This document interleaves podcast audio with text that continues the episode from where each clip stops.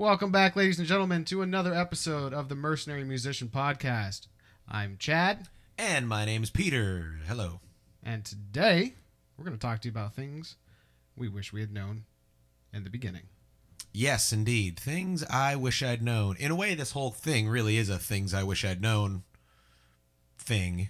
Uh, but I think there are a few kind of big, obvious ones that are things that I feel could have just been directly told to me by a more experienced bar gig musician, bar musician. And uh, I've got some bullet points prepared for you. Thank you for joining us. Let's get started. I think the first big thing of uh, the things I wish I'd known, and this kind of is related to imposter syndrome, but the this is possible. That's kind of I know it sounds overly simplistic. Obviously, I'm doing a podcast about it. Obviously, I do it for a, a job, you know, full time job, and I am absolutely in the best part of my career so far. And uh, so, yeah, on some level, you're like, okay, yeah, sure, it's possible, duh, just like winning the lottery is possible or something. But what I mean is that it is not just possible, but it's likely, it's very doable. It's not a high climb, it's not a tough climb uh, to get to the spot that I'm in, and it's a great spot. I'm not going to lie about that, but it's not a it's not a serious climb really. It's just a steady climb, one foot in front of the other. So I think the feeling, what happened to me with this was in the first years of doing this full time. I've been doing this full time for roughly six years. Um, the first couple of years, maybe three or four years, it still just felt like there's no way that I can do this right and make and make a really serious stable living doing this. No way, surely not. And whether or not I was saying that, I I wasn't saying it explicitly. I was saying it in the back of my mind somewhere. It was just this kind of like doubt voice. So obviously, I was acting as if it were possible. I was working hard on it, but somewhere in the back of my mind was like, "There's no way, really? No, surely not, really? No, I got There's no way."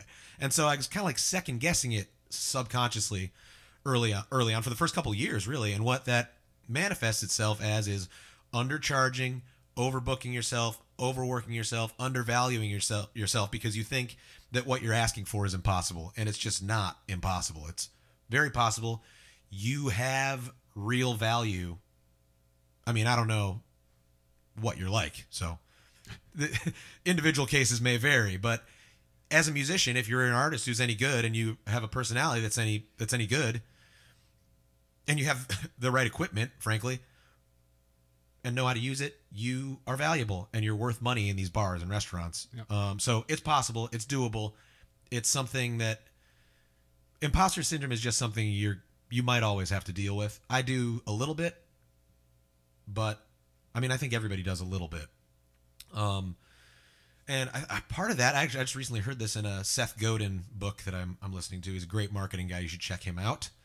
Um, his book is called The Practice, and he was talking about imposter syndrome. He says, "Yeah, the re- I have imposter syndrome all the time. The reason I have imposter syndrome is because, uh, and I'm you know paraphrasing here. Don't I'm not quoting. The reason I have imposter syndrome is because I'm doing new stuff that I've never done all the time, and that's because you know you're kind of an imposter. You're doing something brand new every time. My first time playing in a I don't know an upscale restaurant or a or a country club, you are gonna feel. I've been doing it. Maybe I've been doing it five five years, but my first country club or whatever is gonna feel like, do I belong here? Where do I fit here? Do, Sure. Am I valuable here? What the hell are they doing, hiring me here? Like, yeah. So anyway, as usual, you're starting to get used to this, I'm sure by now. But a long-winded way to say a thing I wish I'd known in the beginning was that this is, in fact, possible to uh, make music your full-time job. If that's not your goal, it's even more possible to do it as a little part-time thing. Super easy. So take heart. If you keep putting your feet one in front of the other and keep working, it will happen. Um, okay, here's a the second thing, which is uh, these are kind of looks like they're all going to be a little bit related. I mean, this is all one career, so it's all going to be related in that way at least. But you don't have to, nor should you, take every single gig that comes along. And maybe, and that's going to slide on a scale as you progress. Um, early on, it's going to be a little more like, yes, take every gig. But uh, something that I've learned that has really changed the the earning power and my personal sense of satisfaction about it and so many so many little things about this job for me was realizing that I don't need to take every gig. And if a gig doesn't fit I just I don't need it. Um that that's going to roll into your personal finances. You need to save your money and you need to have money saved up. That's a different topic and we're going to get into that for sure. It's a very important one. But I mean if you're desperate for money you got to just do something else for a little while first. Um, but that's again a different topic. The what I'm really trying to get across here is you don't have to take every gig. You shouldn't take every gig, and um, there's a lot to say about that. Actually, there's a lot to say about choosing the right gigs. And again, I know I keep doing this, but there will be an episode about that. um, what do you got, Chad? So, should this be your mentality even from the very beginning, when you're just starting off? I think to an extent, yes, it should, but it should it should be on a sliding scale. Like for for me right now, I will just I'm still very polite about denials because you uh you know you have a reputation. People are calling you. They book music. They know people who book music. There's a reason your name got to them. Sure, and So situations should change. Always too. be polite, but basically what I'm doing now is when somebody new approaches me for a gig, there are three days a week I do not book gigs. Period. I'm considering it's Monday, Tuesday, Wednesday. Um, Wednesday I'm I'm open to booking a gig, but I charge exorbitant rates for that day because I don't want to fucking work on Wednesday. I want to have three days, not even off. I'm doing stuff like this. You know, I'm not saying I'm like sitting Yeah. in a beach chair, but you know, eh, some of it is sitting in a beach chair. You need to do that too, but um, you know, I I have other things I want to work on as well. So I'm trying to make as much money as I can in those four days. I was thinking about dropping Thursdays because Friday, Saturday, Sunday are so beautiful for me right now. It's just like really ringing the register every Friday, Saturday, Sunday, and I'm just kind of just thinking of the marginal gain I can get from getting that extra Thursday off. Um, but yeah, my Thursday, my fairly regular Thursday gig pays pretty well. I, I sometimes make four or five hundred bucks on that Thursday, so times four a month. That's it's not like that. Uh, Let's say average, it's three twenty. Uh, it's three twenty five a week times four four weeks in a month. That's what is that? Uh, six fifty plus six fifty is thirteen hundred bucks. Thirteen hundred bucks a month. I mean, that's not nothing. But four extra days off a month to work on stuff is also not nothing. So I'm, that's the way I'm thinking of my schedule. Um, and I think that it, it will benefit you to think of your schedule like that from the beginning. Say, I'm not working Mondays or Tuesdays. Plus, Mondays and Tuesdays, there's there aren't very good gigs generally on Mondays Yeah. and Tuesdays, except for like Memorial Day is on a Monday, stuff like that. Generally, is hospitality night for the industry workers. Right. That's an interesting point. Um, I mean, I've had Monday gigs, and that's like I said in the beginning. I did say yes to everything. I had my schedule at a certain point, a couple years in, after a, two years of the policy of say yes to everything. Basically, Sure. my schedule turned into thir- It was a two week block, thirteen nights in a row, one night off, repeat. That was it. I had one night off every two weeks, and some of those were just single gigs. So I was, I was only out for five hours, um, including setup and breakdown and all that. But it's still a night that you can't get away. It's still even in the you you wake up in the morning or back then I was waking up in the afternoon. Um, you know, you wake up and you're still like, oh, I got a gig in three hours or five hours or, Yeah, it's or six hours or seven hours or whatever. But you're like, I've got a, if you're a waiter, you know this feeling. If you got a shift at night, you wake up and you're not like, cool, I got like the morning off. You're just like, "Ah, fuck, I got to work later, Mm-hmm. So I better not get into anything too fun, you know, kind of thing. You know, that So- or productive. or productive even yeah. So anyway you, you need days off. You need weekly days off. Don't do what i did. Don't take every gig. Don't book your schedule to the gills. Um, although it did help me learn something which i hope to impart to you uh, without you having to go through the pain that i went through to find it out. Um, i'm just going to allude to that sneak away you think i should keep rolling on that all right so the learning experience, one of the best learning experience that I experiences that I got from doing that to my schedule, the uh, taking every gig thing, was uh, I booked and booked and booked and booked and booked, and I f- saw my schedule and I said, "Man, 13 nights in a row. Some of these are a lot, of these are doubles. There are three or four doubles in there." I was making decent money. I'm making more money now than I was making then, though, which I think should be telling to you a little bit about what, for instance, like Mondays and fucking Tuesdays are worth right? I don't play Mondays and Tuesdays anymore, and I still make twice as much money as I did when I was playing Monday, Tuesday, Wednesday, Thursday, Friday, Saturday, Sunday, Monday, Tuesday, Wednesday, Thursday, Friday, Saturday. Repeat, you know what I mean? That, that wasn't exactly it, but you know what I mean. Yeah. Like, um, yeah, four days, four days a week I work. Two of those are doubles every week. Two are not, and I make twice as much money as I ever did working 13 nights in a row. It's anyway. Back to my point here. So the thing that I learned, I booked my whole schedule up at basically what is now below my floor rate, but at, at the time it was my sort of flexible floor, which I encourage you to consider yourself uh, having a flexible floor, slightly flexible, but still a floor, and uh, like a trampoline floor. You know what I mean? um, Give or take. yeah, yeah, right. Um, man, I'm just losing my train of thought. Okay, I'm back. So uh, I booked myself. I had these 13 nights in a row. not going to tiptoe around it. Uh, I was booking. I'm just going to tell you the rates I was booking at. I was booking 50 bucks an hour. Was kind of like my idea of where I should be. Um, I would take less than that if it like fit my schedule, which again I was take, saying yes to everything. So anything I didn't have a gig on fit my schedule. It wasn't like oh Monday, Tuesday, Wednesday. No, it was like cool Tuesday afternoon. You're paying. All right, I'll take 125 bucks for four hours. Not joking. I played a gig like that. Um, anyway, Oh my. yeah, it's brutal. Um, I, I- and you know, honestly, part of what that is is I know if you're a waiter right now, that sounds fucking awesome. You go into a restaurant, you get served free food and drinks. Uh, you play for four hours. You get to have breaks and eat on the clock. Um, you you can sit in a chair the whole time if you want. Yeah. You play guitar for four hours. Your shifts are probably six hours if you're a waiter, or seven sometimes. You know, um, including cleanup. You're fucking cleaning up the kitchen and, or bathroom or whatever for constantly on your free. For free. That's how the service industry works. If you're listening overseas, the service industry in the United States, basically, the restaurant does not pay you. You get your tips from the customers count as your wage. So your restaurant, your employer, quote unquote employer, um, doesn't have to pay you minimum wage. They pay you like 12 cents an hour or some shit. And your tips, your tips, the restaurant does not have to pay waiters, basically. The, the customers pay waiters. Anyway, so what they'll do sometimes is they'll basically use you as like indentured servitude. They're just like, here you go. Uh, now you have to clean the. I know there are no customers paying you your wage right now, but now you got to go in the back and clean the fucking potato station because you're my employee Mm-hmm. And, and you're making 12 cents an hour and you're just cleaning out the back. Bro, sister, friend, just don't do it. And, but anyway, that's anyway, that's how you can look at it in the beginning. You're like, "Man, this is so much better than waiting tables. I'm making tw- if there are no customers, you don't make any fucking money as a waiter. You get base pay as a musician or you should for the most part." Um So yeah, anyway, I, I get how you could want to take these gigs and think they sound juicy, but there's better stuff out there. You're more valuable than that. Trust me.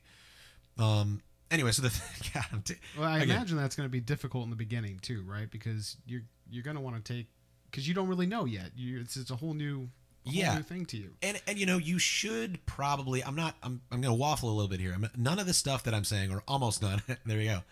None of the stuff, or almost none of the stuff I'm saying, is gonna be like concrete every single time rules. I am a man of science, right? So I don't really like to talk like that anyway. Mm-hmm. Only Siths deal in absolutes. You know. Do you think? so so there will be times especially in the beginning where you do okay i have no gigs i have zero gigs and someone's offering me a tuesday sure Yeah. pick it up you know and do 125 an hour and get some experience you know there's something to be said for that too those lower paying gigs i can command a, a higher rate than i could before because i am better i'm just better at my job and more professional and i'm just better you know? So there's some of that too um obviously but I, I just want you to start thinking and this so it's going to be a it's not a one size fits all thing here. Think about your situation. If you have zero gigs take a gig if they're giving you a hundred bucks you know and, and kind of get your feet wet and start feeling out what it's like. Make a contact. I mean honestly people who are paying a hundred bucks for three four hour gigs are probably not going to be great contacts moving forward but it's okay it's still experience like they're i'm trying to trying to soften this a little bit so it's like don't take any gigs unless they pay you like fifty dollars more than you were expecting. You know, you know like yeah. don't do that, but Well- but you should. I want you to think about your schedule and your time, um, as a valuable thing, and that is worth it's worth a uh, it's worth a good rate. And, and it's going to vary. I, I i hate to i can't really commit to a rate but i think 50 bucks an hour should be your absolute bare minimum floor really. Um and i think this is going to vary from market to market.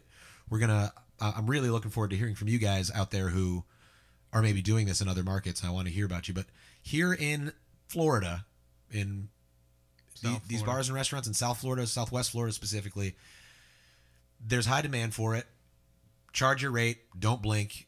And if they absolutely come back you can say like look that's the top tip top of my budget is this but the tips are great which has happened to me i'll say okay let's give it a shot and i'll go. And if the gig's great and the pay is a little below my floor i'll do it. And i have a gig that's every single sunday that the, the rate is a little below my floor a little below my floor.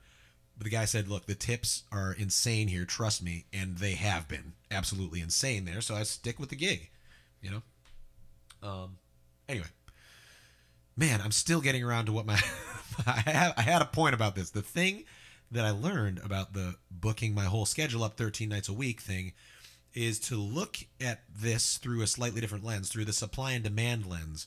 It made it very clear to me, and uh, this is another kind of tactic you could take. I, I don't mean to to kind of go back on my own word here, but if you book your whole schedule up like that at a certain rate, um, I, I would like I'd like you to think of having two days off at least Monday, Tuesday every week, right? Just don't book them. But if your whole Wednesday through Sunday is all booked up at a certain rate, you start asking for more money. That's how it goes, you know? Obviously, the market is saying at that rate, you are fully booked. That means there is some upward pressure on your pricing. Increase the prices. Pick your least favorite gig and say it's 25 bucks more an hour or something, you know? Or pick the one it doesn't maybe not even your least favorite, maybe that's not the way to look at it, but pick the Wednesday gig. You know, if you got Monday and Tuesday off and you're working Wednesday through Sunday, look at that Wednesday gig and say, uh, I need 25 bucks an hour more to do this, or I'm going to take my three day weekend every week. Yeah. You know? Um, and what'll start to happen is gigs will filter out of your schedule and somebody will come along and, okay, I've got a gig booked on three of my four Saturdays or whatever. And somebody says, "Hey man, I need you to come Saturday. What can you do?" And I charge them 50 bucks an hour more than my regular Saturday thing, and I'm like, "Look, this is the price for the thing." Um I can like slowly I can grab onto this guy say, "Look, I've only got one Saturday this month, but I'm going to give you preference for the following month. You can have all the Saturdays at that rate, you know?" And it'll replace that prior gig that was booking you 3 3 of the 4 Yep. a month, right? Yep. And you can use this kind of like uh Leverage. this leverage and go back to the original gig and say, I love playing here, guys. Uh, I've got somebody offer me $150 more than you guys are paying for this time slot. Can you match it, or what can we do here? Kind of thing. Um. So anyway, a lot to think about there. There's a there's a lot in there.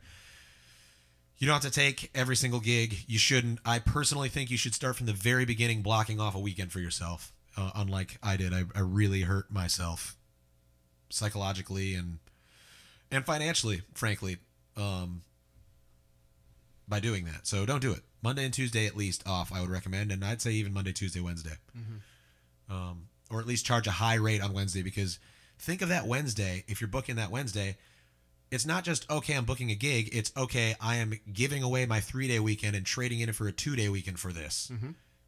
Is that now worth it when you think of it that way? You know. Okay, next point. This is exciting. This is a good one so far. I think I, I agree. I'm feeling it. yeah, it's really good. Okay. Uh, this is a big one that you see a lot of beginners do. Um, I did it a lot. Um, it's it comes from a misunderstanding of what your job sort of is, and this is uh, we we spoke about this in an earlier episode. That kind of like telescoping perspective thing. If you zoom in and out on what you're doing as a bar musician, you can see important aspects of it that you might not see if you are being myopic about your uh, your job, what, what it is you do. So one way to think of your job is you're just an entertainer. You're there to entertain a crowd, right? A lot of these bar musicians, beginners especially, think I'm a musician, and that's a great thing to identify yourself as. I'm a musician also, but when I'm there, I'm not just a musician. I'm a musician and I'm an entertainer. So your job isn't just to stand there and play music the entire time. You see a lot of beginner bar musicians do this. They just get up there and they don't talk very much. They say maybe nothing. I've seen I've seen new musicians say nothing at all into a microphone. And just play. They just play and sing, or they'll say just this is a song by blah blah blah, and then play it, um, or they'll say you know that was a song by blah blah blah, and they'll play the next song. You know, like that is not correct. It just you know it. Uh, this- Pandora can do that. this is a, right. This is about as firm as I'm going to get dealing in absolutes like a Sith on this one. Do not do that. Don't sit stand there and just play music the entire time. Oh man, I just said I was going to do it in an absolute, and I thought of a I thought of an exception to it. If that's the job, do that. There are jobs like that where you're just background music. You're in a hotel lobby Yeah. and you're tinkling on club, piano, perhaps. right? Uh, even then, you should say, "Hey, thank you for being here. I'm so and so. Blah blah blah. Here's a blah blah blah." You know, just give them a little personality, especially if you got a tip jar out. Let them know I'm a person. Um, but bar gigs, for the most part, you're talking to the crowd. Um, there's a spectrum here. All this stuff is going to be on a spectrum. I do know of musicians who have lost gigs because the manager says, "I don't like how much talking you do. You talk too much. You don't play enough." And some of that uh, can Mm-hmm. I've be like that. yeah, and some of that can be like inside jokes with the very front table. A lot of times you'll see that. Um, so this is the other end of the spectrum. If like a person is like, especially like if they start a song and then stop it and be like, "Oh, how about this front front table guys who I've been chatting with for an hour?" Okay, cool, cool, and then start a song and then stop again to be like, joke, joke, joke with the front table. There are people throughout an entire restaurant maybe who are sitting there hearing this like start and stop joke they're not in on. 80% of the restaurant might not like that. Yeah. I would not like that personally, I think. Um, so I've, I, I know of people who have lost gigs because of that. Um, and didn't, didn't feel like adjusting. They, they're kind of like, this is my show and, you know, fuck you. And everybody's entitled to do that if you want. If you, there were other issues, I think, with the gig. There was a, you know, person didn't like other things about the gig. I don't want to get too far into that, but, um, anyway, you shouldn't play music the entire time. You should talk to the crowd. You should make friends. And yes, especially with the front tables, if they're engaged, engage with them. Don't neglect everybody else, though. You know, you got to say, hey, thanks for being here. Welcome to whatever restaurant we're in. I really, and this is just canned stuff. This is like anybody can say this. This isn't even personality, which you should also add, but at the very least, it should be, hey, thank you guys so much for being here. I'm so and so. I'm here X night at X time regularly. Please tip your bartenders and servers. They're working very hard. If it's season or whatever, especially this time of year, let them know that like something kind of special is happening. Something, you know, just there's going to be probably multiple episodes about how to talk to crowds. It's a huge part of the job. It's like half of it, I would say, maybe. Um, One question I have: When Uh-huh. you're playing, uh, are you using your eyes to kind of communicate to the to the crowd as well, to the tables? sometimes I find myself not looking at people very much. Okay. Um, you certainly don't want to be caught like staring at someone. Sure. That's always going to be weird. Um, if somebody's like really making noise at you, like "Hey, woo," you can like look at them and kind of nod if, you're singing, or you know, of course, say thank you. You look at people and say, you know, it's just like normal. A, a lot of this stuff is just kind of like normal social. Be a normal, nice person. Yeah.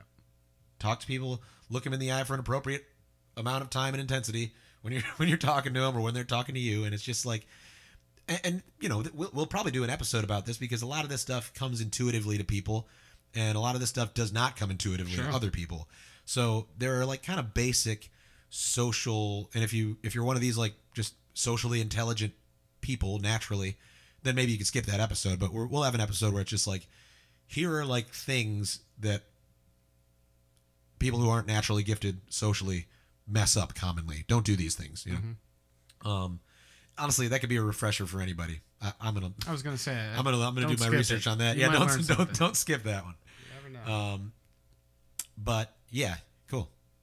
Yeah you shouldn't play music the entire time at a gig. Talking is a necessity. People tip other people. They don't tip jukeboxes with legs. Be a person. And as previously mentioned in episode two, that doesn't mean take more than two breaks, excessive breaks. When you're not right. yeah no that's that, that's not a reference to breaks. There should be a, an appropriate number of breaks which is a, another system that we'll talk about flexible systems that your breaks and your set times and all that stuff is a you should consider a flexible system that you can move around a little bit but you should have you know rules that flex basically um And you can hear more about that chapter two. Right, we did talk and we about that. We will touch back on that again. Indeed. All this stuff is going to get touched on very much because I love touching on it. And that kind of helps segue into the next topic, and that is you don't have to memorize everything. This is a big one. This I I, I can attribute this so it's a, a lot of little changes recently. My, my my earning power basically. I'm going to go a little aside here.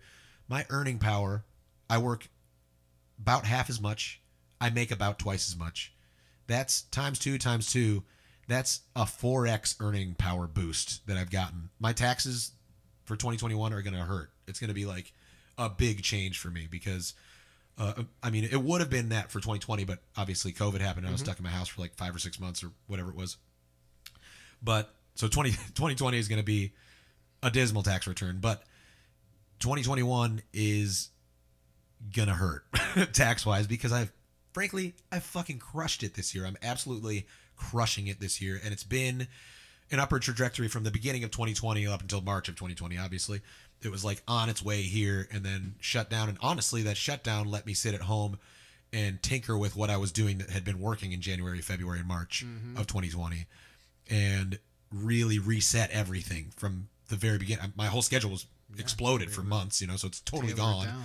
And, uh, you know, I still have those contacts. I don't, I don't think I play at any of those gigs, though. I'm trying to think here. I don't think I play any of those gigs that I was playing in 2020. I have all brand new gigs, and they're tailored in a way that I thought out on my couch for months. You know, I was doing, I was listening to all the self help stuff, and I was working on my thing, and I was like, I'm going to squeeze as much fucking money in as little time as I possibly can out of this career that I've chosen, that I've been doing for five years now. You know, finally, and uh, so sixth year, I, I want to say it's the sixth year. Um, I'm going to have like real grown up tax returns and real grown up tax bill. This is uh, that's another thing we'll get into later. I don't want to go too far down this hill, but uh, taxes and stuff. You're self-employed freelance worker. Uh, you should not be self-employed. Actually, you should have an, an S corp or an LLC so that you avoid the self-employment tax. Um, and maybe that's a Florida tax specifically. I'll, there'll be an episode about this. Don't worry. But there are some things you need to do to make sure that you are uh, not paying more tax than you need to, and that you're, you know, you look legit. Uh, honestly, even things like, yeah, make the checkout to to so and so Inc. It just looks better. It sounds better. People are like, oh, cool, it's a company. The you guy's seriously. like, got a real, yeah. You've put He pays his it. taxes. He pays his bills. He, you know. Anyway. Uh, yeah, man, I went way off on a tangent before even touching this question or this uh, things, things I wish I'd known. Bullet. You don't have to memorize everything, right? You you can use a chord chart app, and I've got a specific one. I'm gonna, I'm gonna we gotta talk to them and see if we can get some affiliate links, baby, because I really think all every single one of you should have this this particular app. Uh, it's it, it's the big one. It's the guitar chord. What's it called? It's like guitar chords. Honestly, it's like I showed up pretty early to the domain name party to get that one, but it's like I'll tell you I'll tell you exactly what it is at some point. We can get we can get into that later, but you don't have to memorize everything. It's We'll kind of like a, a point of there's like a little bit of a point of pride here where people are like some musicians will look at a bar musician with an iPad or a phone hooked to his stand and go, "Ugh, what a butthole" or whatever. You know, like this guy's got a he's staring at his iPad. I hate it. Cheating.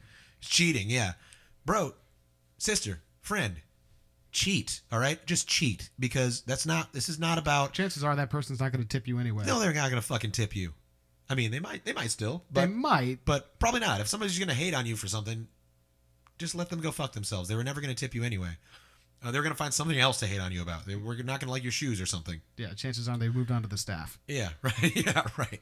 Um, anyway, you don't have to memorize everything. Get your phone hooked up there. I've got a little like squiggly, wiry phone holder thing that I hooked to my mic stand. I put my phone on there. I put my chord chart app on there. I have all my saved chord charts from when people request stuff. That's where the fucking money is, baby, and tips specifically. There's obviously the base pay aspect, but the tip money big time comes from requests, man. Even if you fuck it all the way up, sometimes it's better if you fuck it all the way up. Just be honest. People be like, "Oh man, this guy like didn't know how to do this and tried for me." Yeah. that's really cool. Here's twenty bucks, Yeah. you know, and that happens 10, 15 times in a in a four hour show. let's say it's not 20 bucks on average, but let's say it's 8 bucks on average times 20. I don't want to do that math. 160 bucks. I did It's it. good. It's 160 bucks in tips right there from just taking requests that you weren't getting before. And that was a huge change for me in, in getting tips as I was like, stop being a fucking snob. I stopped being, honestly, I was being like weirdly a little cheap. I, it's like 15 bucks a year or something.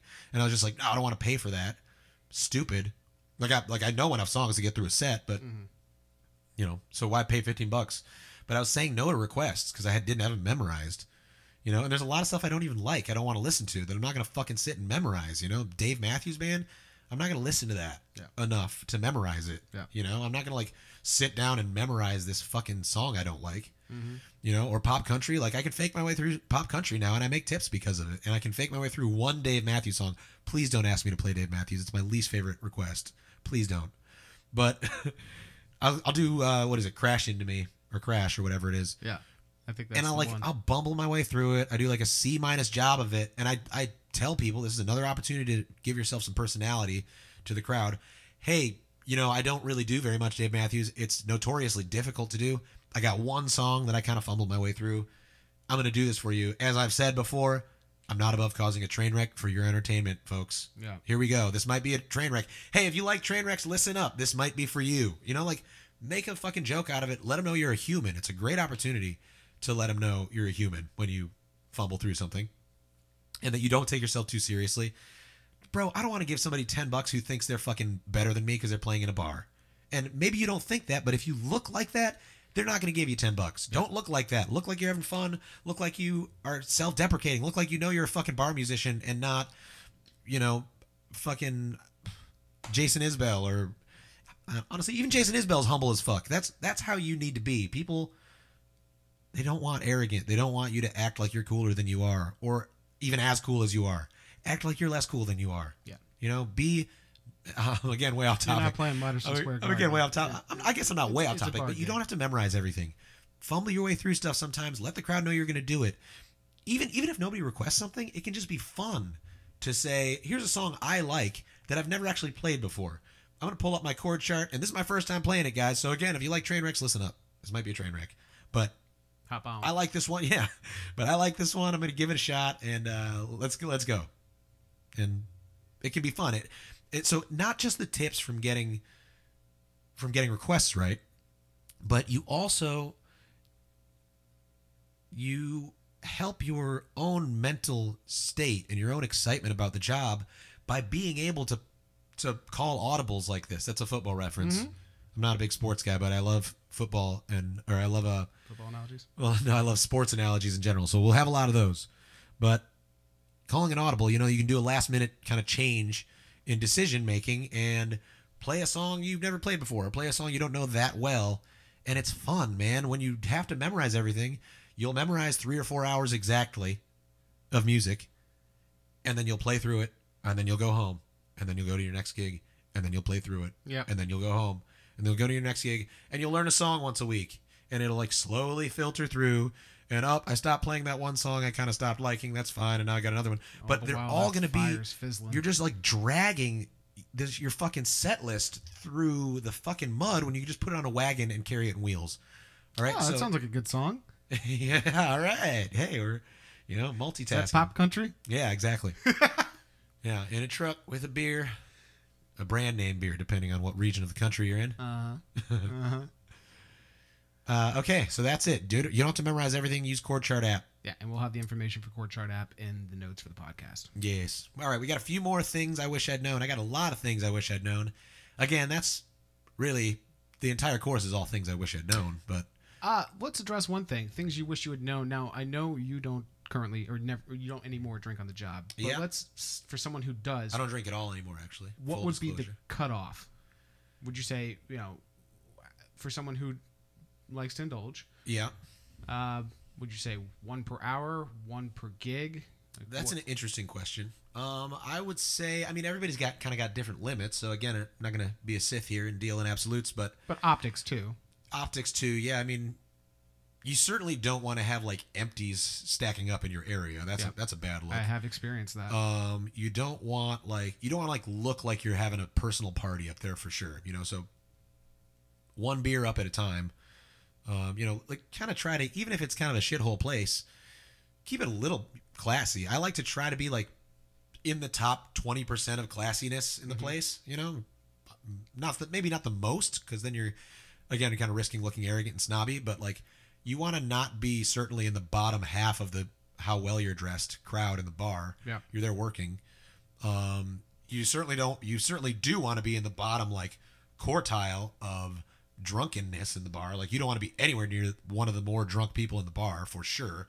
You got a microphone, you know, you, and you want to be able to handle drunk people too. And dr- drunk people are not good at handling drunk people usually. We'll have an episode on that. Yep. Um, about handling Mhm. unruly Handling crowd members yeah. and there's so many flavors of unruly crowd member. It's gonna be a fun episode. Mhm. That's that's a good one. Yeah, there's a lot of meat and potatoes coming. yeah, that's a fun one. Um, man, I had such a fucking ridiculous one the other day. yeah, go into it. All right, well, uh, all right. Um, Story time. story time. Yeah. So, uh, this woman comes out. It's my Thursday gig actually, which, as I mentioned, is kind of on the chopping block a little bit because of you know, it'll make a four day weekend and a three day work week, which is pretty compelling to me. But anyway, this woman comes into my Thursday gig. She had been there the prior week, and uh, there's I, I can give this I can give this type of person actually like a like a title. There's like a it's so it's common enough. I don't want to say so common, but this is common enough that there's like there should be a name for it. And this is the I'm gonna call it the I wish it was karaoke night lady. It's almost always a lady. Sometimes there's a guy, but it's like almost always a lady. Um often it is a like a like a relatively good looking woman. Mhm. I think there might be something to do with the uh I don't get told no very often by guys thing. And and maybe this is more specifically happening to male musicians, I'm not sure. But she comes up and she's like, "Hey, I'm a singer." I'm like, "Okay, cool. I know exactly where this is going immediately." Um can we sing one together? It's like I, you know, and frankly, I did not handle this one well. you can you can learn something from me here. You should really just say, "No, I'm sorry, I don't do that. I don't like to share the microphone." Or uh, if you really want to like lay it off on somebody else, but, parenthetically, this person is not going to tip you. Almost, almost, pro- almost positive this person is not going to tip you anyway. So th- this woman, I let her sing a song into into into my mic. Did a I mean, below average job. Not it wasn't terrible. It wasn't like a mess, but it was like you're clearly not good. This is not like it's not you're a professional singer. Um, you don't know how to hold a mic. You're not getting like the right projection out. Like it just doesn't sound right. It sounds like me playing chords while you like whisper into a mic because you're you got it holding it a foot away. You're just like used to karaoke or whatever. Not a pro. Yeah, and you know doesn't doesn't even didn't even know the lyrics of this song she has to do with me. So she's like up in my space looking at my phone. It was a Lady Gaga and Bradley Cooper song from, which is not actually originally. Yeah, yes, that's it. Which is uh, not actually originally. Of course, she thinks it's a Lady Gaga and Bradley Cooper song, but Barbra Streisand, right? I'm not sure. But she was in the original. I'm not sure. But uh it's, you know, not originally their song even. She just it's just like it just like checks so many boxes of like a person who doesn't really care about music, just wants attention and you know, not sound like a snob doesn't really care about music. I mean, you don't have to care about music, but you do have to care about music if you're going to come up and say, "Hey, I want to sing at your job. You're a professional musician. I'm going to mm-hmm. interrupt you to sing, to ask you to sing. You should be a pro." Yeah. And these people almost never are. If they are, they're going to be shy about it or nice about it. Usually, you probably know because you're probably about to be a pro or you are already, and you're shy about it because you're like, no, something about what the fuck is up. Mm-hmm. Y- You know, it's kind of the Dunning Kruger effect a little bit. I don't know if you're familiar with that, but it's basically when you know like nothing about a topic, you think you're pretty good. When you know a tiny little bit, you're just getting started, you think you're great. You're like, man, I'm good at this. When you get to inter, so beginners, absolute beginners think, man, I'm fucking awesome, aren't I? But as you get to intermediate level of knowledge on something, you start to realize how much you don't know. So your confidence in how good you are goes way down. And so the Dunning Kruger effect basically states that absolute beginners are as confident as absolute experts, and people who are intermediate are not confident. That's kind of how it works. It's like this this U-shaped curve of confidence and level of knowledge. Mm-hmm. So you'll see like absolute fucking unskilled beginners come up and say, "Hey, I'm really good at singing." And they just don't know that they're bad. Yeah, because the know. shower can't tell them. Right. Or the karaoke people, maybe they're the best karaoke person, but that does not tell you very much. Yeah. You know, or the second best or third best karaoke person. And they're still just not good enough to tell that there are two or three karaoke singers better in there than, you know. Anyway, so this woman comes up to me, and I don't know why, but I was expecting a tip. I let her do all I let her kind of walk all over me. Do not do not let people walk on you like this. I'm a little too nice. One of my weaknesses, something I'm working on. But I, I just let her do it, hoping for a tip. No tip. Oh, she spilt my club soda. I had a club soda next to me, and she like kicked it over and was like, "Oh my god, I'm so sorry. I'm so sorry." I'm like, "Okay, I'm taking a break. We'll be right back. Sit tight. Play the break music." We're cleaning up the water.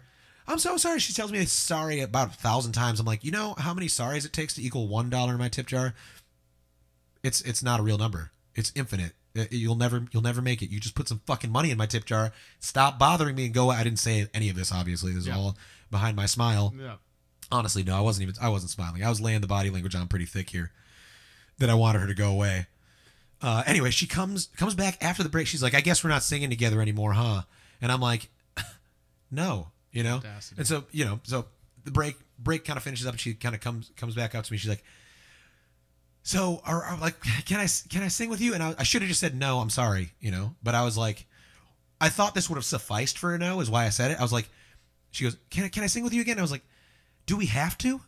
I literally said that to her face. Do we have to? That should be as good as a no to a normal person, right? She goes, "Come on, yeah, yeah, okay, okay, cool." And like take took that as a yes. Do we have to? She took as a yes. What? Was she inebriated? Uh, not enough. Not enough to justify this behavior. But anyway, or she holds it extremely well. But, well, sort of well, I guess, Yeah. um, in the slurring area, but not in the behavior area. Uh, anyway, so it was just a fiasco, and she sang her song and left without without tipping me. don't let that happen to you. Don't uh, don't do that. Don't do that. you know, you can. It's it- okay to say no. It's okay That's to say one no. scenario and- where you can say no. and it can help, especially for guys like me, if you're super nice. It can help to have pre-rehearsed no's for different situations, which we can get into. But um, to have something like, uh, I'm sorry, the like for instance, one that I that I use pretty often, which I will use next time. I'm sorry, the restaurant doesn't let me let patrons on the mic. I just can't do it. Yeah. You know, make make it someone the else's fault. Make it someone else's fault. Oh yeah, don't say this into the mic. Say it to them. Hot yeah. mic. Yeah, right. Um, yeah, you shouldn't like embarrass anybody. you shouldn't like embarrass anybody on purpose. Um, I mean, unless, Unless there's a really good reason for it, Yeah. and sometimes there is. I've done it once or twice, but not not very not very often. It is- Mm-hmm. It's really kind of weirdly thrilling, though. It it it it's it's an interesting part of this job because okay yes there are some gigs that you'll get where you're like man this is a really good gig. I want to keep this gig. I love this. It's weekly. It pays well. It tips well. They serve me great food. I want to keep this gig. So there's there are some going to be some of those but there are also going to be gigs where you're like i'm fucking barely here. I can take or leave this one. And if somebody gives you some real shit at one of those gigs it can be okay to let it rip a little bit Stand your ground. yeah, there's a. I, I once had this woman, and, and it's got to be really obvious that this person is being an asshole to to like more than just you. You know, like there should be some crowd support for this. when the server stops yeah, there, sh- you. there should be some crowd support for this. It, it shouldn't just be like somebody who like annoys you a little bit by asking for Dave Matthews, right? like it should be somebody who's heckling you, and people will sometimes, very rarely, but sometimes do that. Maybe this will vary with the area you're playing in, but in Southwest Florida, it's exceptionally rare. Um. Anyway, this, this woman was like, I, I was playing. She wa- she walked in, sat down at the table of four other, five other people, and uh, she was a little drunk, and uh, it was clear that like the table had had a rough day. Like the group had kind of had like it looked like they'd been kind of arguing amongst themselves a little bit, and like maybe weren't loving each other at the, at that moment. And so there was like a weird energy coming from that table. And I was playing a slow song when they came in, which we could talk about that. That's kind of another systems thing. Uh, general rule of thumb: you should play, play two fast ones for every slow one. You don't want to be the slow guy. Um, for the most part, you're trying to liven up a place. There are exceptions. I play in a country club where I just play basically background music the whole time. But for the most part, especially if you're in a bar, a lively scene, you want to keep it up tempo, which is again where the uh, chord chart app will help you. You can pop in up tempo songs like that. And uh, I had a tendency to I, I love slow, sad songs. I'm a sad person Me deep too. down, you know. so uh, I had a tendency to do that. usually make you feel something. Yeah, I had, a, I had a tendency to do that, and you know, people in bars they want to have fun. So anyway, uh, I was playing a slow song. Here's a great example of somebody who just wanted to have fun. and I got done. I'm like, all right, I'm gonna go up tempo. That's something I say a lot.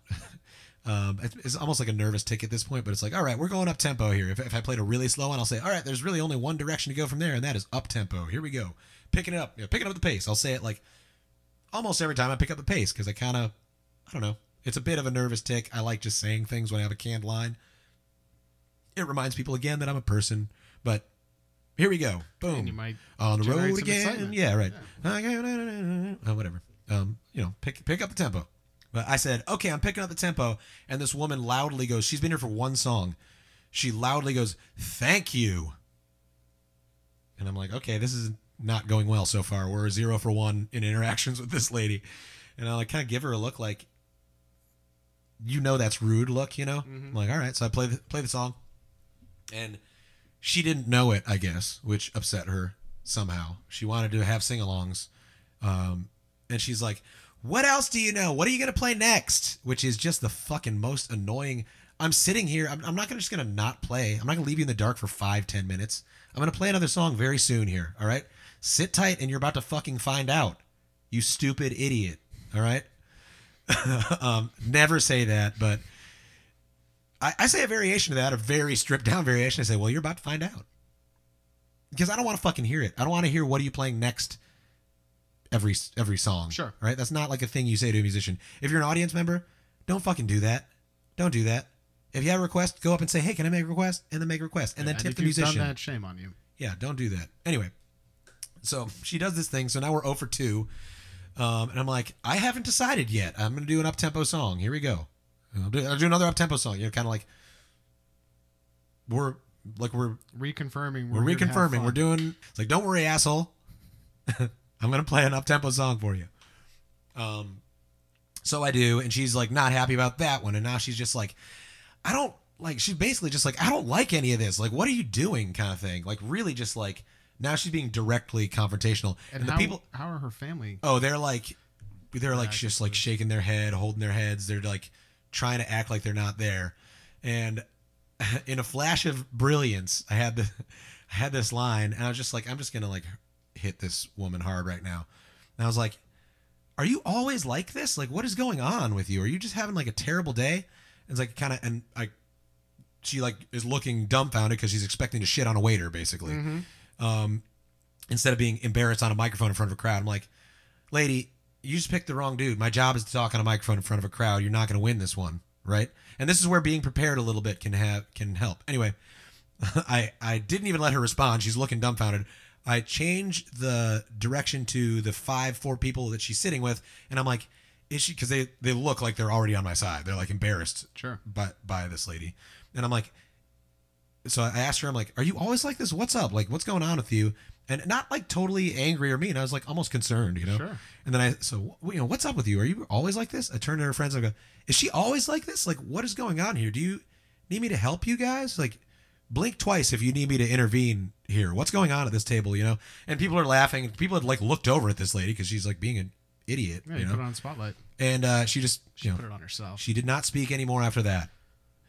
And she didn't she didn't say anything to anybody. No manager was called.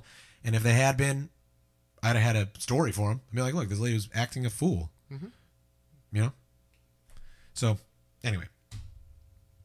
You don't have to memorize everything. Use the chord chart app. Is the point. Circling back. yeah. Um, okay, man. This is the next one's a big one. This is a very big one. It is a big one, but it's also probably the easiest one, I think. Well, it depends on the type of person you are, but purchasing the right equipment is important. I went through the very first thing I did was buy the exact wrong equipment, and I asked a person what I, what I had done was I had just trusted a person who I thought knew what they were talking about. It was like an audio guy, and he was just. I think part of what happened was he was just an older audio guy, you know, so he was kind of like in a bygone era a little bit mm-hmm. where the best stuff was a certain type of setup, and like the stuff I have now, he thought of as like maybe new technology that's untested, but really it's tested. It works. Cutting edge. Um, yeah.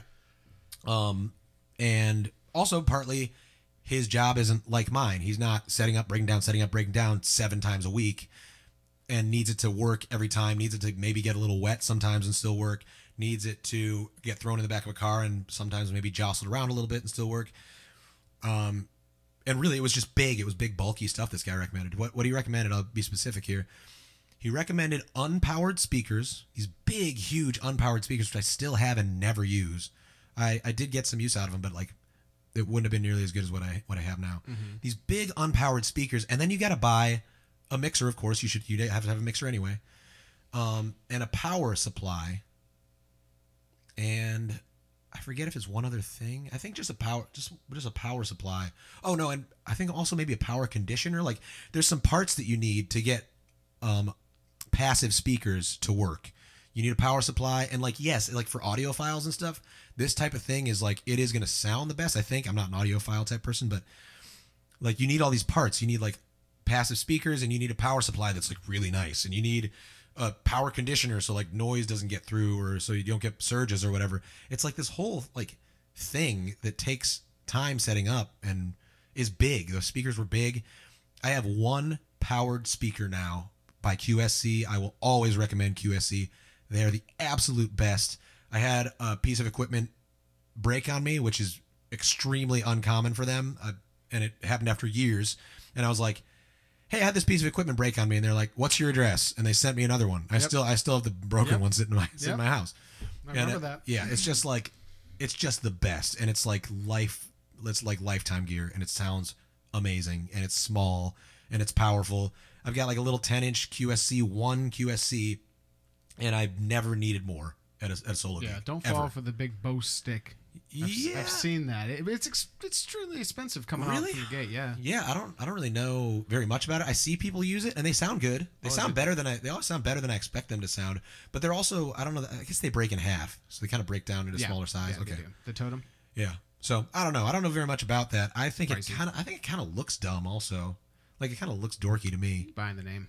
You know. Anyway, No, Um, I recommend. QSC. It's, yeah, it's, it's a it, great setup. it looks like I know what I'm doing. I've, especially I've for a one man show. Yeah, people say that when they know what they're looking at. They go, "Looks like you know what you're doing here." I'm like, "Yes, I do. I've been doing this for quite a while." Yeah, and you want people to say that. Uh, if they know what they're talking about, you want people. You know, if other musicians see you, you would love to have musicians coming up to you saying either you sound great or your setup looks great or anything like that. Yeah. You know. Good optics. Um, yeah, purchase the right equipment.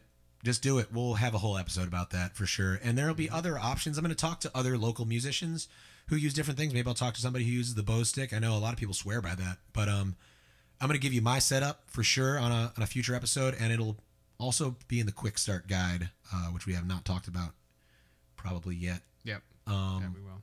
And not not knocking the stick, just saying out of the gate, it's pretty expensive to start with. Yeah, and you know QSC isn't exactly cheap either, but it's something that's going to last you your whole fucking life, and they're going to replace it. Uh, the the 10 inch speaker I got is like I think five hundred fifty or something, so it's not cheap, but it's, I mean, it's better than spending three hundred dollars three times. You know. Absolutely. Um. Okay. Yeah, we'll we'll get into more nuts and bolts about that, but it is important that you Yeah, purchase the right equipment to start that with. That'll it'll save you thousands of bucks to not have to do what I did. Um, okay, I think we're to the last things I wish I'd known bullet point. We are indeed. Um, and this also is related to you don't have to take every gig, and which is also related to this is in fact possible, and you can make it a full time job if you want. Um, the point is that you should be increasing your rates earlier than you think, and you should push your rate ceiling, not rate ceiling, uh, rate floor. Really, your ceiling should be you should not have a ceiling. you should whatever somebody's willing to pay you, you should take, and you should be upping your rates until a ceiling naturally emerges, or hopefully it doesn't. Um, yeah, you should. I mean, it will, but hopefully it doesn't. Uh, in in a magical, limitless resources type of world. Anyway, uh, you should increase your rates as early as you possibly can, earlier than you think you should, probably. So get your schedule not even all the way filled up. I mean, once you have your schedule filled up, you are already later than I think you should have increased your rates. That doesn't mean you're you're doing something totally wrong. Relax. But if your schedule's full up, you should be increasing rates now. Does it make sense to start increasing rates on weekday events prior to weekend events so you don't chance losing a, a good a good evening and then you could for instance like That's let's an say interesting question. Let's say you Yeah. you're playing a Wednesday, you get the Wednesday booked up and you increase the rate on the Wednesday night and now you can use that as ammunition to increase Saturday night and say hey I'm these I've increased my Mm. rates at these gigs and this is my new floor. Like how would you handle a situation like that? Yeah, that's an interesting. What's the best approach? That's an interesting question because there, on the one hand, there are kind of two main ideas that immediately emerge in my mind about this. It makes sense. Like, let's take our hypothetical schedule of Monday, Tuesday off, Wednesday through Sunday is your work schedule.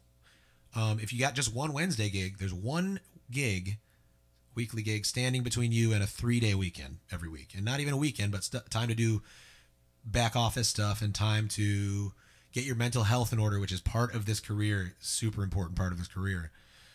Time to Practice new material. practice new material, time to write new stuff. If you're a writer, I'm an original artist. That's what I my end game is with this. I'm just trying to make money right now and not be a banker and not do something that's like going to totally take me out of my my music zone. So uh, and you know something that also to give back. uh yeah, how do you mean? Well, you're giving back to the music industry. We're we're helping musicians kind of fast track into making this a full time career. Yeah. Yeah, I mean, I'm So trying to make makes some money, baby. I don't give a shit about you folks. I'm just, I'm just kidding. Uh, True mercenary. I'm just kidding. But uh, I mean, obviously, money is great. I'm trying to make money as quick as I can so that I can do stuff that really matters to me. That's what this is about here is trying to make money in as little time as possible so I can spend my life, my limited time on earth, doing stuff I care about and that might matter. Maybe not in the, you know, big universe picture, but, you know, in the world. Make music that people love. That's what I want to do. Um, Anyway, now I'm again way off topic. Chad, you gotta you gotta rein me in, bro. Not at all. Not at all. Okay, so yeah, increase your rates earlier than than you think. Push your rate ceiling. The question was, uh, do you do you try to hit your Wednesday gig or one of these kind of off peak gigs, or do you try to hit your Saturday gig? So the two ideas here are your Saturday gig. If your rates are flat across the board, like let's say you're booked everything at 200 bucks for three hour gigs, and they're all, you know, my kind of one of my prior floors was 50 bucks an hour plus 50 basically where mm-hmm. it's like a four hour gig is 250 a three hour gig is 200 was like my my my sort of secondary floor. After i got out of the 50 bucks an hour thing i just tacked 50 bucks on for like a showing up setup fee or whatever Sure. you know? So 200 for three hours let's say that's your that's your gig all across the board. Your wednesday thursday friday saturday sunday let's just say you got one gig a week they're all 200 bucks for three hours. On the one hand your saturday night is probably a better gig. Your tips are probably better there's probably more foot traffic in there although you know you never know sometimes wednesday nights are just a good night for a place um maybe they have an industry night like you mentioned chad um Well, generally, it's hump day, so people are Sure. midweek. trying to get trying to get a little little buzz on in the middle of the, night. in the middle of the week, sure. Um, but let's say you know if your Saturday gig is a lot better, then the venue is maybe more likely to say, okay, two fifty for three hours or two twenty five for three hours. That's fine. Mm-hmm. We're crushing it. You're doing a great job. You know, and maybe the Wednesday gig is more likely to say, I don't know, man. I was barely going to do music on Wednesday anyway. Never mind. You know, or or I can't do it. I'm probably the worst that's going to happen. They're probably not going to fire you for asking for a raise. Probably the worst that's going to happen is they'll say, no, I can't. Um, very unlikely they might come back and say, honestly, it's been going so poorly that I was going to give you a $25 pay cut now that you bring it up. you know, that I've, I, I think I've actually had that happen to me once. I've been doing this a while have ha- interacted with a lot of people. Uh, but that's, you know, uncommon. They're probably just, if, if they're going to say no, they're going to say no and not fire you probably. If they're going to say yes, they're going to say yes. So there's kind of, the, the reason I say do this earlier than you think is it's mostly upside. There's very little downside to asking for a raise if you do it confidently and you actually actually have value. Uh, you might get it, or you might not, and then At least You- you, tried. at least you tried, and you know a little bit more about where you're at with the Yeah. management too. You yeah, know, and you've actually handled a you know what- conversation like you, that. you know what they think you're worth. Yeah, and you got experience handling more conversations like that. So, I think my go-to recommendation would be do that to your Wednesday, um, and take that three day Yep. thing. You know, if they if they don't want to do it, and if you're willing to lose the gig over the pay raise, you have a little more leverage. But if you're not, then that's fine. You just keep the Wednesday. You can keep it at your rate. But if you're willing to lose it, I mean, then you got even more leverage. You're like, look, um, and you can. I, I don't want to advocate lying, but you can pad the truth a little bit and say like, look, my rates are going up. I'm getting this rate in other places, so I kind of need a raise, or I or this gig isn't worth it to me anymore, kind of thing. Um, Yeah, bluff. if you're if you're willing to lose the gig, then you could say it that way, um, and use that leverage and maybe lose the gig. But if you're not, then say, hey, I've got I'm I'm, I'm upping my rates. What would you think about this? Can you do it? And a lot of times it's a manager who's not actually pulling the money out of their pocket. 100%. So they'll if they like you, they'll advocate for you and say, this guy's doing really good. He asked for a raise. Let's do it. And Which is owner will be another like, cool. It's working. Cool. Here's twenty five bucks extra a week. Fine. Yeah, which is another reason to build rapport with the managers and the So staff. many reasons to build rapport with managers and staff, but that's a, one of the big ones for yeah, sure. yeah. So yeah, go for uh, go for pay raises. Uh, you know, early, especially if you got a gig you fucking hate. Ask for more money. Mm-hmm. Um, you know, All right, well, let's recap. okay. Things I wish I'd known was the topic today. We had, I believe, six of them. First one: This is in fact possible, and you can become a full time musician. It's not. It doesn't take huge amounts of luck. It doesn't take huge amounts of talent and skill. Even it takes skill, but it doesn't take huge amounts of talent. Um, if you just want to do part time, that's great too. That's even easier, baby. You know, Yeah. keep the pressure low. But That's- you do you do need to be dedicated. you need to be dedicated. It's not like climbing Everest. It's like climbing a giant hill. It's something anybody can do, mm-hmm. really, if you're dedicated to it and you know that you have your eyes open and you know that you're climbing a hill. I mean, if you can't see it, then you kind of will Yeah. You know, I climbed the hill. I'm still climbing a hill, but I zigzagged up the hill And in a lot of ways. I'm going to give you a straight, a little straighter path here. Yeah. So I love metaphors. You know, it's a hiking metaphor that counts as a sports metaphor. Yeah. um, okay. So yeah, point one, this is in fact possible. You can do it. Just get dedicated to it. Chat with us. Listen to me. Get our quick start guide, uh, which we'll have some announcements for about. I think plugged Yeah. into this. Yeah. Very exciting uh, material coming out here soon. Yeah, we got a quick start guide, so go check that out. Email us, uh, chat with us. We want to know where you are and what you're doing. I'm in the middle of recapping these six points, and I've just done one. Okay. No, no, no. okay, so point number two. You don't have to, nor should you take every gig, and this is going to be on a sliding scale, of course. In the very beginning, you have zero gigs. Maybe you do just take any gig that comes along. Somebody's like hundred bucks for four hours. Sure, I'll get some experience. I'll make a little bit of money. I'll see what this is like. I'll see if I even like this. Maybe you go play a gig and you fucking hate it. Well, and it's a And good you're like, idea. this wouldn't be worth five hundred bucks. I hate it. Try different types of gigs. Try country clubs. Try bars. Try you know um, Yeah, there'll be slightly different approaches for all those things, but diversify your musical portfolio. Portfolio. portfolio, Portfolio. portfolio. I'll put that in the notes, too. Yes, the correct pronunciation of portfolio.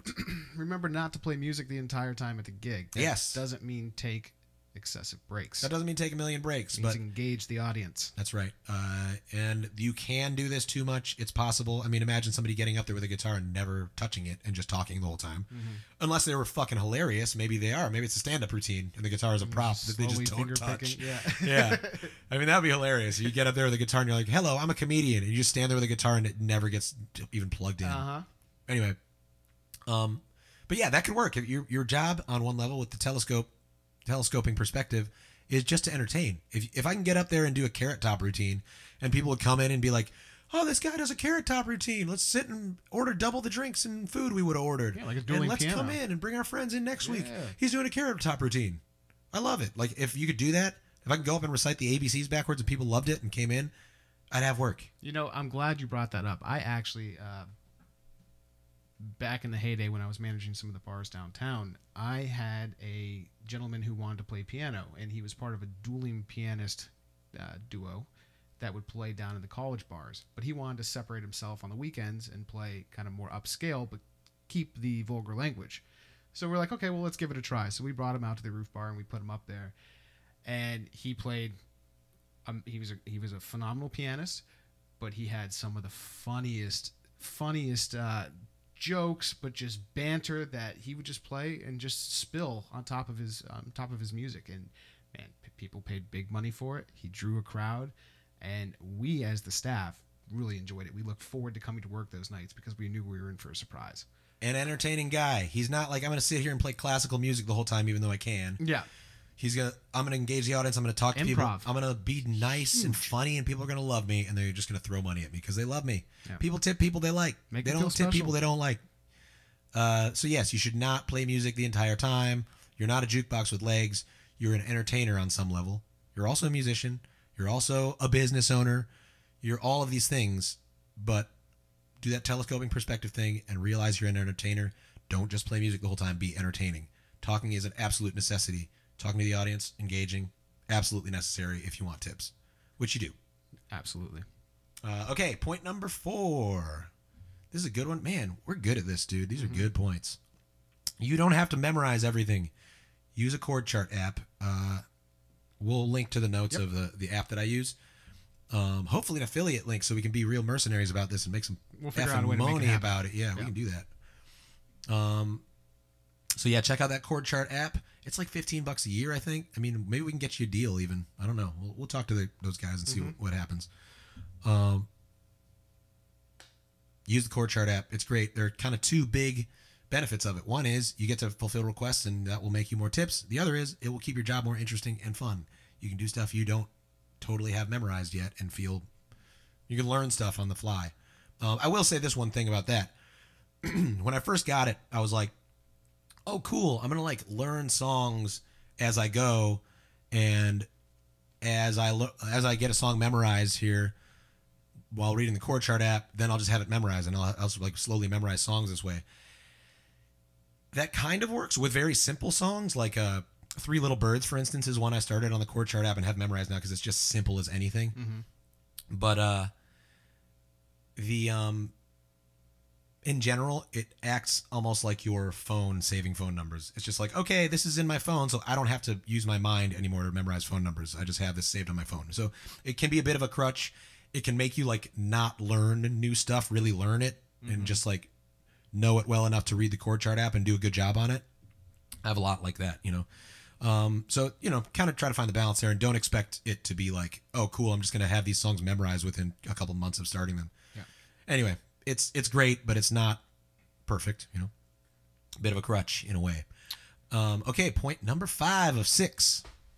Purchasing the right equipment. This is a crucial one. Very crucial. Not really too much to say about this. There will be a whole episode about my setup and some alternate setups that I will uh, talk to other local musicians about. I'll vet the stuff that they're saying and make sure it's good and I agree with it and kind of give you give you an idea. I think another good idea too would be to give you like a and this this will be part of the quick start guide actually. Um, give you like a different budgets. Like your, Yeah, your quick start, quick start. Yeah. Here's how you can do this for 350 bucks. Yeah. In and out, which and know that the gear that we're going to recommend is going to go the distance. We're not going to pick out some shit gear. Yeah, well, not for 350. Honestly, it'll be it'll be cheap, but uh, there'll be there'll be higher tiers. I would say probably a thousand bucks would be what I would spend. Um, you want a nice guitar, you want a nice speaker. That stuff's going to be 800 if you want really good stuff. Um, but I'll- you know, I'll give you. I want to give you different price tiers so you can hop right in. And Hopefully, some of this stuff you already have and use. Yeah, you know, used stuff can Yeah. can be good. Go good. through the major major companies with used and get some warranties on them. Mm-hmm, I actually just did that for a speaker. Yep, very good, Yep. excellent. And I mean, you know, stuff like this QSC thing. Yeah. get a used thing. I mean, these things they just don't fucking break. I could drop it, drop it off the roof of my house, Well, and it's easy to leave it in the rain, and bring it to a gig, and it'd work probably. It's got a huge handle in the back, right? Big handle in the Yeah. back. It's like so portable. You can hold it with one hand. It's just the best thing ever. Yeah. Um, ooh, I've actually speaking of handles, I've got a, an extra little piece of advice, a bonus thing I wish I'd known, which is you're gonna think I'm stupid if you're already doing this, but I just recently, like in this last year, finally got a cart, a hand cart, Mm-hmm. folding hand cart. Just do that immediately. Just do that right now. In fact, just pause this episode and Well- order yourself a hand cart. Well, hold off because we might actually have some special mercenary method and mercenary musician uh, merch that might be available. So Mercenary musician merch. I like the sound we're of that. working on possibly getting uh, some equipment kits put together. So hold off Yes. temporarily. Yeah. I mean, we. I- I'm thinking about putting together, yeah, like an equipment kit, Yeah. even even a speaker, mixer, all that stuff, Yeah. and say like, here, you want to get the whole thing all kitted together through us? Yeah, Tack an extra thirty bucks on the top of it for compiling all this gear for you, and they- I'm not gonna ever lie to you about what we're charging you. yeah, and I confirm. Put a little bit, little baby tax on there or whatever it is, and I'm not saying it's gonna be thirty. We'll let you know what it is when it is, but you know, some some stuff like stuff like to. that. Yeah, we'll we'll try to try to keep this as all inclusive as possible and get you really hooked up and not have to have you searching all over the fucking internet for information that we can just get all in one place and get you going up on a straight path up this fucking hill. You know, and if you're already out there and you're gigging and you've got some equipment that you think it's, it's been with you since the beginning or it's gone the distance, you know, let us know in the notes be- uh, below. Please do. I'd love to hear about that. And you know, again, if you have equipment that you really love, don't like get rid of it Yeah. to use my stuff, my suggestions. I mean, I probably don't have to tell you that, but if you got equipment you really love and it sounds good, Teach his own. keep using it. Yeah. Um, And then lastly, this also is a very big one. These are all staple points. these are good ones. We did we did a good episode, Chad. This is good. Yep. All right. Uh, yeah, the final point here, the last thing I wish I'd known was to increase my rates my rates earlier than I did and earlier than you probably think you should. Push your rate floor up at every opportunity and don't let it slide back down very much on you. Again, flexible systems, you want to have that little bouncy trampoline trampoline floor for gigs that are like, "Hey, it's just below your floor rate, but the tips are insane and we're going to feed you filet mignon every night." Okay. You know, And keep in mind, no doesn't mean no forever. It just means not now. That is that is true. Yeah. Um. Yeah, we got a we got a lot to lot to talk about here. I'm, I'm getting really excited about this episode three, and we got.